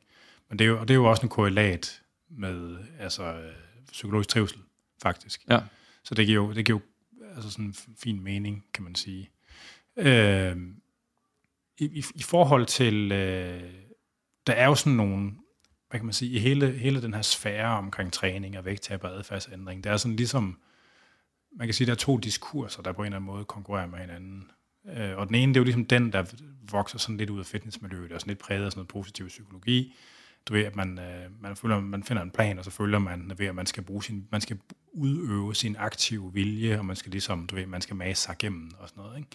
Og den, og den, den blider sådan ud i vores kultur også på en eller anden måde, på mange måder. Det der med, at man skal tage sig sammen, og man skal være noget. Og, sådan. og, og den, den anden diskurs, det er jo den, der ligesom har givet ophav til, til den her den bløde kostvejledning, ikke? Hvor, altså, hvor man sådan siger, vilje det er en udtømmelig ressource, og man skal planlægge efter, at, øh, at nogle gange så øh, bliver man fyret fra jobbet, og konen skrider, og øh, altså, hvor man sådan forsøger at tage mange af de her ting i hævd, ikke? Altså sådan, eller sådan tage det i hånden til højde for det på en eller anden måde. Ikke? Og, og, og, de her to forskellige måder at tilgå det på, de giver jo de giver også ophav, ophav til nogle forskellige anbefalinger, så at sige. Ikke? Altså ligesom, at hvis man, hvis man er på, over i den der fitness-diskurs, ikke? så, har, så internaliserer man også fortællingen om, at hvis man så tager det hele på igen, så er det også ens egen skyld. Ja. Altså det er ligesom sådan, det er. Sådan. Og det, det, det og der, måske, der, der, hvor det bliver en udfordring, det er, tror jeg, øh, og det er ikke særlig, fuck, fuck det er rodet, det jeg har sagt. Jeg prøver alligevel. Ja, øhm, det, hvad kan man sige, det, det her med udsagn om, at vilje det er en udtømmelig ressource, øh, det stammer jo fra, det stammer fra nogle af de der adfærdspsykologiske undersøgelser. Ikke? Der er jo en del mennesker, øh, det er fortallet, det er ikke de fleste, som har en oplevelse af, personligt for dem selv, at vilje ikke er en udtømmelig ressource. Og dem, der har det, det er jo også dem, der scorer højt på grit og stadighed og sådan noget. Øh, og, og det, som jeg tænker, det er jo om, altså fordi det er formodentlig et eller andet personlighedstræk, der er grundlagt tidligt i deres liv. Ikke? Altså det er et eller andet, der sidder fast i dem, som ikke ændrer sig nævneværdigt resten af deres liv. Ikke? Øh,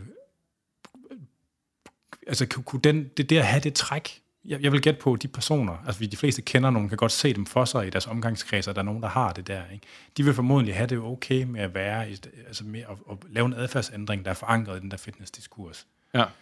Øh, mens at øh, hende her, den moderat overvægtige dame, der sådan, er, har en græn, du ved, lige på kanten til en spiseforstyrrelse, og har en masse internaliseret skam omkring sin krop og sådan noget, vil afgjort ikke have det godt med det. Ikke? Altså det der ligesom med, og, og det er jo, jeg ved ikke, om man kan kalde det personlighedstype, men, men nogle træk, det der, det der ligesom med, altså om man kan identificere nogle træk, der gør, at der er nogle, sige, der er nogle veje, der er bedre at gå. Altså om det, i hvilket omfang er det noget, man ved? Altså jeg tænker og trækker ja, bare ting ud af røven nej, nu. Nej, altså. nej, nej, nej, jeg, jeg, jeg, jeg er fuldstændig med, og øh, der er ikke nogen tvivl om, at, at der er nogen, der bare fungerer fint, og ikke har nogen problemer med, øh, hvad skal vi sige, kost- og træningsplaner. Så følger dem, uden at have noget, hvad skal vi sige, noget stress bagvedliggende det. det. Det kører bare for dem, fordi at sådan gør det. Og så er der den anden gruppe, øh, som, som du taler om, som, som har det sværere med, med, med den del.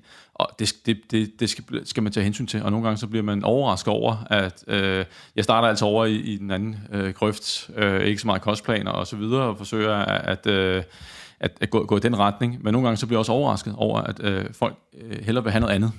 Ja. Øh, og så bliver det skuffet. Og jeg, prøver, jeg, jeg husker for lang tid siden, øh, jeg var ude at lave et, et, øh, det var faktisk sammen, vi var sammen med Eskil, øh, vi var ude at lave et, øh, et sundhedsforløb i, i en, øh, hvad skal vi sige, en high performance konsulentvirksomhed. Og der, øh, hvor vores tilgang var den motiverende samtale, du er eksperten, og øh, alle, alle de bløde ting osv. Hvad synes du selv, agtigt? Og, øh, og vi lavede sundhedstjek, og vi lavede forløb, og der var opfølgning, og så vi så skulle evaluere på det bagefter. Så fik vi øh, kritik at, øh, jamen altså, alt det der bløde ting der, hvorfor kunne ikke bare sige, som, øh, som det skulle være, hvad det skulle gøre, så skulle de nok gøre det. Det var sådan, så de var ikke tilfredse med, med den tilgang, vi havde der. Og der havde vi så, må man sige, ramt ved siden af. Så jeg er helt sikker på, at øh, den der tilgang er, er vigtig, at man kan måske læse, hvem er mere til det ene, hvem er mere til det andet. Ja. Men der er jo, hvad kan man sige, der er nogle ting i samfundet, der favoriserer hele den der, man skal tage sig sammen, og man skal vilje sig gennem ting og sådan noget. Altså, som gør, og, altså, det, det, nu igen, nu trækker jeg ting ud af røven, det er min helt personlige ja, ja, oplevelse ja. af det, ikke? Det gør også, at der er nogle mennesker, der internaliserer de værdier, uden rigtigt at eje dem. Ja. Uden det er autentisk, ikke? Ja. Fordi de kunne godt være tilbøjelige til at sige det der, men når man så sætter dem til det alligevel, så reagerer de virkelig ikke særlig positivt på det. Fordi der er et samfundstræk, fordi der er mere på en eller anden måde, man skal sige, der er mere social kapital knyttet til det der med at være sådan en sej en, der bare maser sig igennem og gør det hele. Ikke? Præcis. Og, og det der med at få skrabt de der lag af, altså sådan, i hvilket omfang folk har internaliseret noget, for at finde ud af, hvordan de ligesom i virkeligheden er, har jeg en oplevelse af, ligesom, at det er noget håndværket i at, i at finde ud af, hvordan man går til folk og finder ud af, hvad der passer dem bedst. Ja, og, og det er jo den klassiske tilgang, evaluere, justere, implementere, men man starter et sted, så ser man, hvordan det fungerer, man har selvfølgelig dialogen, øh, øh, og så øh, Øh, er nogen, der vil mere struktur på det og faste retningslinjer end, andre. Øh, og, øh, men, men det er rigtigt, at der er nogle af dem der, som øh, tror, de er den der type der med viljestyrke og videre, og, og som ikke er det. Øh, og dem... Øh, jeg har jo mødt nogle gange i nogle sundhedsprojekter derude, hvor at, øh, i, i virksomheder, dengang jeg lavede det, hvor at, øh, der, der er nogen, der skal vi sige, fik sig en øjenåbner. Der var, øh, at det, jeg vil ikke sige, at deres verden brændte sammen, men det var sådan, at øh, okay, jeg er måske ikke sådan alligevel. Det passer bedre. Ja. Øh, den anden metode, vi havde derovre. Ja. Så må man så øh, gå tilbage og i princippet starte forfra. Ja. I, sådan, i, det, altså, hvis, I et vægttabsforløb, Hvordan tænker du, altså, øh, hvad, hvad, hvad starter man med? Hvor stikker man, øh, hvor tager man det første spadestik hen? Øh, screening. Øh, det, det vil jeg gøre, øh, og sige, okay, øh, hvem kan jeg hjælpe? Det er nogenlunde, øh, synes jeg selv, øh, rimelig øh, klar på, og så vil jeg også med, at jeg kan hjælpe. Har folk en, en spiseforstyrrelse, eller tenderer det til, så skal det ikke hen til mig. Det, det kan jeg ikke. Øh, så, så skal det hen et andet sted. Øh, og så øh, kigger jeg selvfølgelig lidt på, om, om der er en vis commitment. Øh, og ellers, hvor er de henne i, i deres liv hverdag? Har de egentlig ressourcerne? De kan kaste ind i det. Er der nogle andre ting, de bokser med ved siden af? Fordi hvis der er for mange ting, de bokser med ved siden af, et nyt job og alle mulige andre ting, er det så det rigtige sted, tidspunkt at starte? Så er der måske mere brug for noget life coaching, eller sådan et eller andet? Ja, så er der måske brug for noget andet, og så, vi kan godt starte, men hvis du skal starte, så skal vi bare justere forventninger til, hvor hurtigt det, det kommer til at gå øh, og hvad, hvad du kan få implementeret i, i, i din hverdag. Fordi at øh, jo længere du kaster op på prioriteringslisten, jo flere ressourcer du har at kaste ind i det, jamen det er klart, jo, jo bedre vil dit forløb gå. Og der er nogle gange, hvor jeg tænker, ah, det kan godt være, at du ikke skal øh, starte nu, øh, starte på et andet tidspunkt. Jeg har også haft øh, folk, hvor, hvor vi stoppede undervejs, eller folk selv er stoppet, øh, af, af, hvor de troede, at det var det rigtige tidspunkt, men, men der var for meget mørende, og så siger de, okay, vi, vi, vi stopper her. Øh, og så øh, starter på et andet tidspunkt. Og, der, og så er der nogle, man aldrig hører fra igen, selvom man skriver til dem. Ja. Øh, og der kan så være tusind årsager, som jeg ikke kender til. Men, men øh, ja, det er sådan de indledende skridt. Ja. Men når, når, man, når du, du sådan, hvad kan man sige, begynder at så finde, du ved, finde hvad for nogle adfærdsændringer er passende i den her situation, hvor starter du? Hvor, hvor tænker du, man starter henne? Og, og hvor meget trykker man på speederen? Jamen, øh, nummer et er, er forventningsafstemningen. Det er også, jamen, øh, hvor hurtigt vil du gå frem øh, kontra, øh, hvad kan lade sig gøre. Det der skal selvfølgelig være et match. Og så prøver jeg at fokusere mere på øh, øh, processen, øh, indsatsen i stedet for selve antal kilo. Vi skal have noget, der, der er langtidsholdbart. Så hellere gå på kompromis med vægttabet. Ja. Og sige, vi, vi skal jo have det her til at holde. Det skal også sidste gang, du taber dig. Så lad os hellere få, få bygget fundamentet ordentligt. Og så, så målet bliver adfærden i stedet for vægten i virkeligheden. Ja, for, ja og nogle af de, de ting, som gør, at folk bliver langtidsholdbare, de må rent faktisk øh, blive glade for motion, eller de har noget, der fungerer i hverdagen. Uh, der er et, et, et, et, hvad skal jeg sige, et, et kostmønster, som fungerer øh, for dem. Øh, kigger på deres omgivelser, kigger på, øh, jeg, øh, som tiden er blevet mere ældre, og øh, det med opmærksomhed og bevidsthed om, omkring, øh, hvad, hvad sker der i kroppen, øh, omkring øh, sult, mæthed, øh, hvilke tanker flyver ind på, på lysthavnen, og hvordan håndterer du dem øh, i de situationer, for kortlagt tingene, øh, hvor er udfordringerne hen, for at spurgt ind til det, øh, så for kortlagt øh, kosten, øh, motionen, og så øh, prøve at få sat nogle nye vaner op og give dem medvind, og så forsøge at gøre de mere uhensigtsmæssige vaner, gøre dem lidt sværere. Og det er sådan helt basalt, altså øh, adfærds øh, ting. Øh, det der med klassisk, hvis ikke du kontrollerer omgivelsen, så kontrollerer de dig. Øh, men det er sådan det, den overordnede tilgang til, til det. Ja. Så, men men, men øh, selvfølgelig er, har folk et forventning om at vægttab, det er derfor, de går ind til det.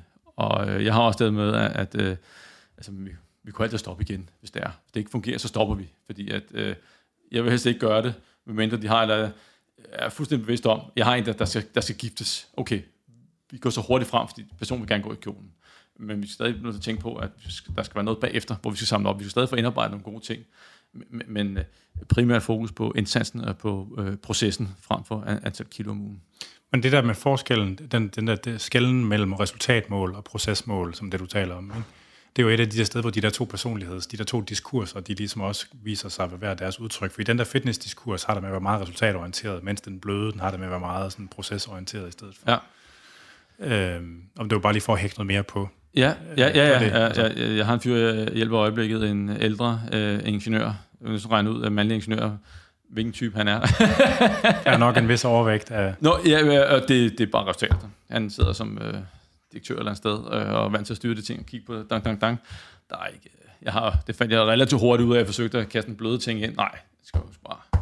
Ja. Og så kan jeg også sige, hvis man det er det der med roll with resistance, så man skal også passe på med at, ud på den tid, man har til rådighed, øh, man skal overbevise ham om, at den anden vej er, er den bedste vej. Det kan godt være, at det ikke fungerer her, og man ikke har tid nok til at få, få vendt den. Og så må man gå med og forsøge at skabe de bedst mulige betingelser for et, øh, noget, der holder efterfølgende. Ja, ja. Altså, ja, den måde jeg selv tænker, nu er jeg jo stoppet sådan, altså, og i faktisk i lang tid, så har jeg sagt nej tak til vægttabs kunder, fordi at jeg synes ikke rigtig, man med rigtig med god samvittighed kan kunne tillade sig at gøre det, fordi man ved bare prognosen. Selvom man gør det sådan efter best practice og sådan noget, så er prognosen jo stadigvæk sindssygt dårlig. Altså, Absolut. Altså så, jeg har sagt til folk, jeg kan godt hjælpe dig med at komme i god form. Jeg kan godt at sætte jern, og gøre dig stærk, og komme i god kondition, og vi kan arbejde med vaner om at spise grøntsager og det der, men det kan også være, at man taber sig undervejs. Men det der ligesom at gøre det for at tabe sig, det er simpelthen ikke den rigtige til. Jeg synes ikke, jeg synes ikke at jeg med god samvittighed kunne tillade mig at gøre det. Altså, øh, min egen tilgangsvinkel har jo været ligesom... At, men, men der ligger også et ansvar, når, når du har fortalt det, så ligger der også et ansvar hos den, der køber ind hos dig, og, og, og så, skal vi sige, de ved jo også forhåbentlig, at det ikke kun bliver klaret på 12 uger. At der også er noget øh, bagefter. Ja, ja, ja. Det, det, det slutter aldrig. Øh, Men altså i virkeligheden, det vil jo være, altså der er jo ikke... Øh, altså det vil være utrolig interessant at forsøge at opsamle klientkontakter fra personlige trænere, ikke? og så lave sådan noget opfølgning på, hvordan det går med folk bagefter. Både fordi, altså man siger, folk bruger selvfølgelig en masse forskellige metoder, men også hvor meget betyder relationen til træneren i forløbet, ikke? hvor meget betyder det, hvor meget man har betalt, det betyder altså formentlig, som du sagde tidligere, også noget, ikke? altså sådan, hvordan er retentionen på det her? Ja, altså fordi... Den er sandsynligvis rimelig dårlig. Ja, ja, men, men, men hvad for nogle ting, det påvirker, hvordan altså, fastholdelsen er bagefter? Ja. Altså, fordi der, altså man kan sige, dengang personlig træning startede i Danmark, der var det dem, der lavede personlig træning, det var jo Øh, det var også nogle folk, der udsprang fra fitness bodybuilding miljøet. Ikke? De gjorde ligesom de selv skulle til konkurrence. Og det er den der meget fitness bodybuilding resultatorienterede diskurs, ikke? som formentlig ikke er særlig god til de fleste øh, af dem, der sådan skal have brug for at tabe sig, eller gerne vil tabe sig. Og, øh, men men det, det var fedt nok for de der personlige trænere, fordi så tog folk det hele på igen, og så stod de klar igen i bæksen til næste øh, forår, eller hvornår det nu var. Ikke? Og så har der været sådan en udvikling, hvor det bevægede sig over mod den her blødere diskurs. Og det kunne bare være sådan, det kunne være interessant at se, hvor meget forskel det gør, det der, at folk de er blevet meget sådan adfærds psykologi-orienteret, om det rent faktisk har hjulpet. Altså. Ja, øh. og, og man kan sige, at der hvor de har en, en rigtig god mulighed for at gøre det, øh, og det er også et projekt, jeg kigger på, men det, det på grund af corona og nedskæring og så videre, så bliver ja, ja. noget, men, men der kommer en masse data ind i fitnessbranchen, i, i, i, i de store centre, i alle centre. De er ikke så glade for at dele dem. Nej, men, men øh, det er en ting, men, men de, nummer et, øh, så kunne de hvad skal vi sige, få opsamlet og så blive klogere på, øh, hvordan klarer deres øh, personlige træner det egentlig. Hvordan, øh, yes. og, og så kigge tilbage øh, og se på, hvem er, er god til at skabe noget, noget der holder. Ja, ja, ja. Og, og, og, det, og der ligger, øh, data ligger der, men der er ikke nogen, der, der rigtig øh, kigger på det, og det er heller ikke sikkert, at man får lov til at kigge på det. Man får, det, er, det er mere der, den ligger. Ja. Øh, altså, jeg ved, at der er flere, der har spurgt os, og det er en udfordring. Altså, man kan også bare tænke på, Øh, jeg havde en af, jeg har haft Danmarks, øh, nogle af Danmarks, eller nogle af de helt store kanoner på sådan noget sundhedsøkonomi inden. Og jeg har også spurgt dem, hvad koster det rent faktisk at lave de her registerstudier, hvor man altså samler data ind. Ikke? Og det er ikke så dyrt. Hvis, altså hvis fitnessbranchen, hvis det, de her, ligesom, der står i brancheorganisationerne, øh, og sådan, de, de, sådan, altså Rasmus Ingerslev for eksempel, nu har han ikke en del af DFO mm. øh, længere, vel? Men altså, han, er, han var i det der ØSA i USA, som er deres pendant til det. Har nu sagt sådan meget, du ved, men det fitnessbranchen bidrager til folkesundhed og tager deres del af ansvaret og sådan noget, ikke? Og ja, det har DFO også gjort en lille smule. De har bare aldrig rigtig dokumenteret det. Altså hvis de har lavet de der undersøgelser, rent faktisk kunne dokumentere, at de havde en gunstig impact på folkesundheden igennem det, de ydelser, de tilbyder, så tror jeg måske også, at man har fået noget mere snor under corona. Ikke? Altså de penge, som man kunne investere i det der. Hvis de har vist bare en lille smule af det, man påstår, så havde man nok stået noget bedre i den der nedlukningssituation under corona. Altså, Ja, ja, og, og, og det er så nemt, fordi de kan koble data op på øh, medlemmet, og hvad medlemmet har købt, og Oh, yes. a- alle de ting. Det, det, og andre sundhedsydelser, fordi det er jo sådan, det fungerer. Ikke? ja, Altså, ja, ja. men det har man ikke ville, og det vil man stadigvæk ikke. Og det, det har jeg meget svært ved at forstå. Men Ja. ja. det er også bare, jeg er også bare en sur gammel mand. Så sådan er det. Øh, så det, som jeg hørte dig sige sådan helt overordnet, det er, at øh, ud fra sådan et samfundsperspektiv, der er det børnene. Det er der, den skal, det er der man, man gør den store forskel. Jeg vil, jeg vil, altså, hvis man skulle sætte ind et sted, jeg vil sætte, altså selvfølgelig bør man sætte ind hele linjen, hele vejen op, men hvis man skulle vælge et sted at sætte ind, så lad os få brudt den der kæde der. Ja. Øh, og øh, ned, ned ved børnene, og så tid- tidligt som muligt, og måske endda starte, inden folk bliver forældre, sådan så at øh, fra day one, at de har en, øh, en, altså en god start. Og hvad med på individniveau? Og hvad tænker du her? Altså hvis øh, Per på 120 kilo, der tager øh, 3 kilo på om året, sidder derude, Ja. hvor starter han henne? Jamen, han, han starter han bor, med... Han bor i Herning, og... Øh, han, han, han- starter med at, at øh, hvad skal vi sige, øge sandsynligheden for, at et, et forløb bliver, bliver godt. Og det er, at, han, han, han, vigtigheden skal være top. Han skal virkelig ville det. Og så vidt muligt skal det have så høj prioritet i hans liv som overhovedet muligt. Man kan sige, større prioritet, øh, desto større sandsynlighed for at, at lykkes. Fordi der er jo selvfølgelig nogle ting, der skal gøres. Øh, og hvis man ikke har det top prioriteret, så kommer der alle mulige andre ting ind foran. Øh, så skal han jo have den tilgang med, at øh, han selvfølgelig være tålmodig. Og ikke mindst være, være villig til at, at lære de ting, der, der sker undervejs, og, øh, og ikke se det som et, et, et nederlag, og så lade være med at give op og klø på. Så, så findes der rigtig meget god hjælp derude, øh, hvis, man, hvis man har den tilgang, og også den med, at intet er forbudt. Men det starter med, at, med, at øh, man er klar, at det er virkelig vigtigt øh, for mig. Ja. Så, øh, så bliver jeg kastet mig over det. Jeg har et svært spørgsmål så. Ja. Øhm, og det er jo så også noget, ligesom først er blevet opmærksom på, altså øh, efter ligesom du har opdaget, hvad for et slags dyr de her forskellige spiseforstyrrelser, grænsespiseforstyrrelser er. For enormt mange øh, af dem, der er over i den, sådan, den sfære, der er øh, deres, øh, deres øh, hvad skal man sige, den, den, grad af dietary restraint, kostrestriktion, de oplever, den er sekundær til deres ønske om at tabe sig. Og det er meget svært for dem at bryde deres forstyrrede spisning, så længe de stadigvæk har et ønske om at tabe sig. Ja. Og spørgsmålet? Og det, når man det spørgsmål er jo i Ja. virkeligheden, at, at, hvis, hvis, at hvis de har en forstyrret spisning, der driver deres overvægt, og deres, øh, den forstyrrede spisning i sig selv er drevet af deres ønske om at tabe sig. Ja. Nå, ja, ja. Yes. Altså, så har ja. man sådan en rigtig træls catch-22. Præcis. altså, Ja, den, den, er, den er svær at komme ud af. Øh, det er det.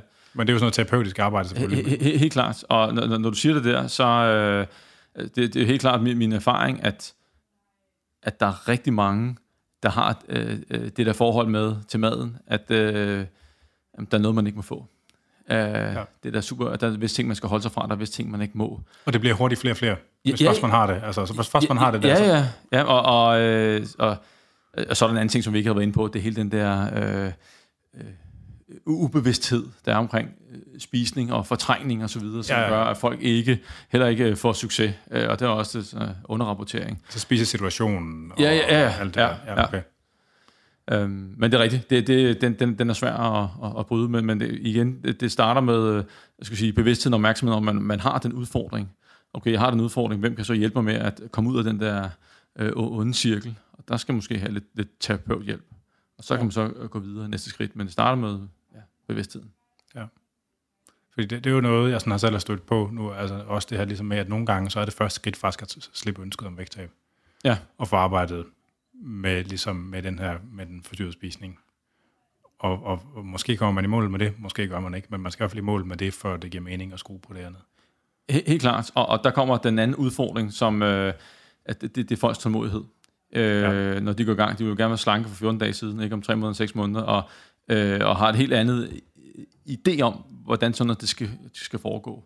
Øh, og øh, nogle gange kan det være svært at overbevise dem om, at vi skal først takle det her, inden vi går i gang med vægttabet. Ja. Fordi når de starter sådan et sted der, men jeg skal i gang med at tabe mig. Jeg har, altså der er jo nogle gange, hvor man sender folk videre, ved, du bliver at starte et andet sted. Jeg, jeg kan ikke hjælpe dig. Øh, det bedste er, at øh, du går derover. Øhm, men, men øh, ja. Ja. Det, så jeg, jeg synes øh, igen, det understreger, at det er utrolig kompliceret. Mange faktorer, der, der spiller ind, og det, den individuelle tilgang der øh, er, er så vigtig. Det, det er sindssygt svært. Fedt. Jamen jeg tror, medmindre du synes, medmindre der er noget, som du lige tænker, der ligger der på hjertet, som vi har glemt, så synes jeg, at vi vil være nogenlunde i mål for den her omgang. Uha. Øh, Du har noget? Nej, øh, det, det har altså, øh, altså det, det er tilbage til vigtigheden. Der kommer altid et, et vendepunkt i livet, øh, hvor, at, hvor nok er nok. Jeg har jo øh, spurgt ind til folk, der har, hvad hedder det, øh, som har fået succes med deres vægttab, og jeg har endda skrevet til dem efterfølgende, dem, der ville, det er folk, der tabte minimum 5 kilo, og undskyld, minimum 15 kilo, holdt det minimum 5 år, og spurgte til hvad, blev vendepunktet? Der kommer altid et eller andet nok er nok, om det er et... Øh, et billede, de ser af sig selv, eller de pludselig øh, ser selv spejlet, når tøj, de ikke kan passe. Der er masser af historier derinde for. Øh, og, Der er sådan en origin story, ligesom superhelte har. ja, ja, ja, men der, der er et eller andet, der, der gør, at, øh, det her, det, det, det, bliver, det bliver vendepunktet for, for succes, fordi så er det måske, det er blevet så vigtigt, det har hobet sig op, der er noget, man gerne vil væk fra, det er selvfølgelig ærgerligt, for noget, man gerne vil hen til, men, men, men øh, at nogle gange, så er det måske det, der skal til, før man egentlig, øh, hvad skal vi sige, får kastet nok ind i det, projektet for at lykkes. Ja. Nu skal det være slut, nok og nok. Og dem er der er masser af forskellige historier af. Det er virkelig individuelt, hvad, hvad der gør, hvad nok er nok er vendepunktet. Det, det, der er nogle sjove nogen imellem. Ja, ja. Ja, det giver mening. Øh, Er, er, er, har vi glemt noget? Eller er noget, altså man kan snakke nej, om nej, vi kan snakke. Jeg synes, vi er kommet godt omkring. Jeg er, meget jeg er virkelig glad for den samtale her. Jeg synes, det, vi er kommet godt omkring. Fedt, det synes jeg også. Så vil jeg sige tak, fordi at du kom. Øh, fulde Tusind tak. navn, og hvor kan man følge med i øh, sørøverlivet hos Henrik Dur? Ja, øh, Henrik Dur, det er mit navn, Okay. og det er også det, jeg hedder på de sociale medier. Så øh, Henrik Dur, der er kun én faktisk. Øh, You are the only one. Jamen, det er under, nej, undskyld, jeg tror faktisk, der er en øh, ældre ingeniør i, i Hellerup, der også hedder Henrik Dur. Men ellers øh, tror jeg, hvis man skriver det i sociale medier, så popper mig op, og så kan man følge mig der. Så hvis man vil. Ja, fedt. Tak fordi du kom. Selv tak. Så det var Fitness MK for i dag. Jeg hedder Anders Nedergaard. Du kan lytte med til den her og de andre episoder af Fitness MK på Stream og Podcast. Du kan streame det inde fra andersnedergaard.dk eller fra Spreaker, og du kan podcasten fra de store podcasttjenester. Programmet er produceret af Jonas Pedersen, og skriv gerne ind med spørgsmål, forslag eller kommentarer, og det er altså på afn eller på programmets Facebook-side eller Instagram.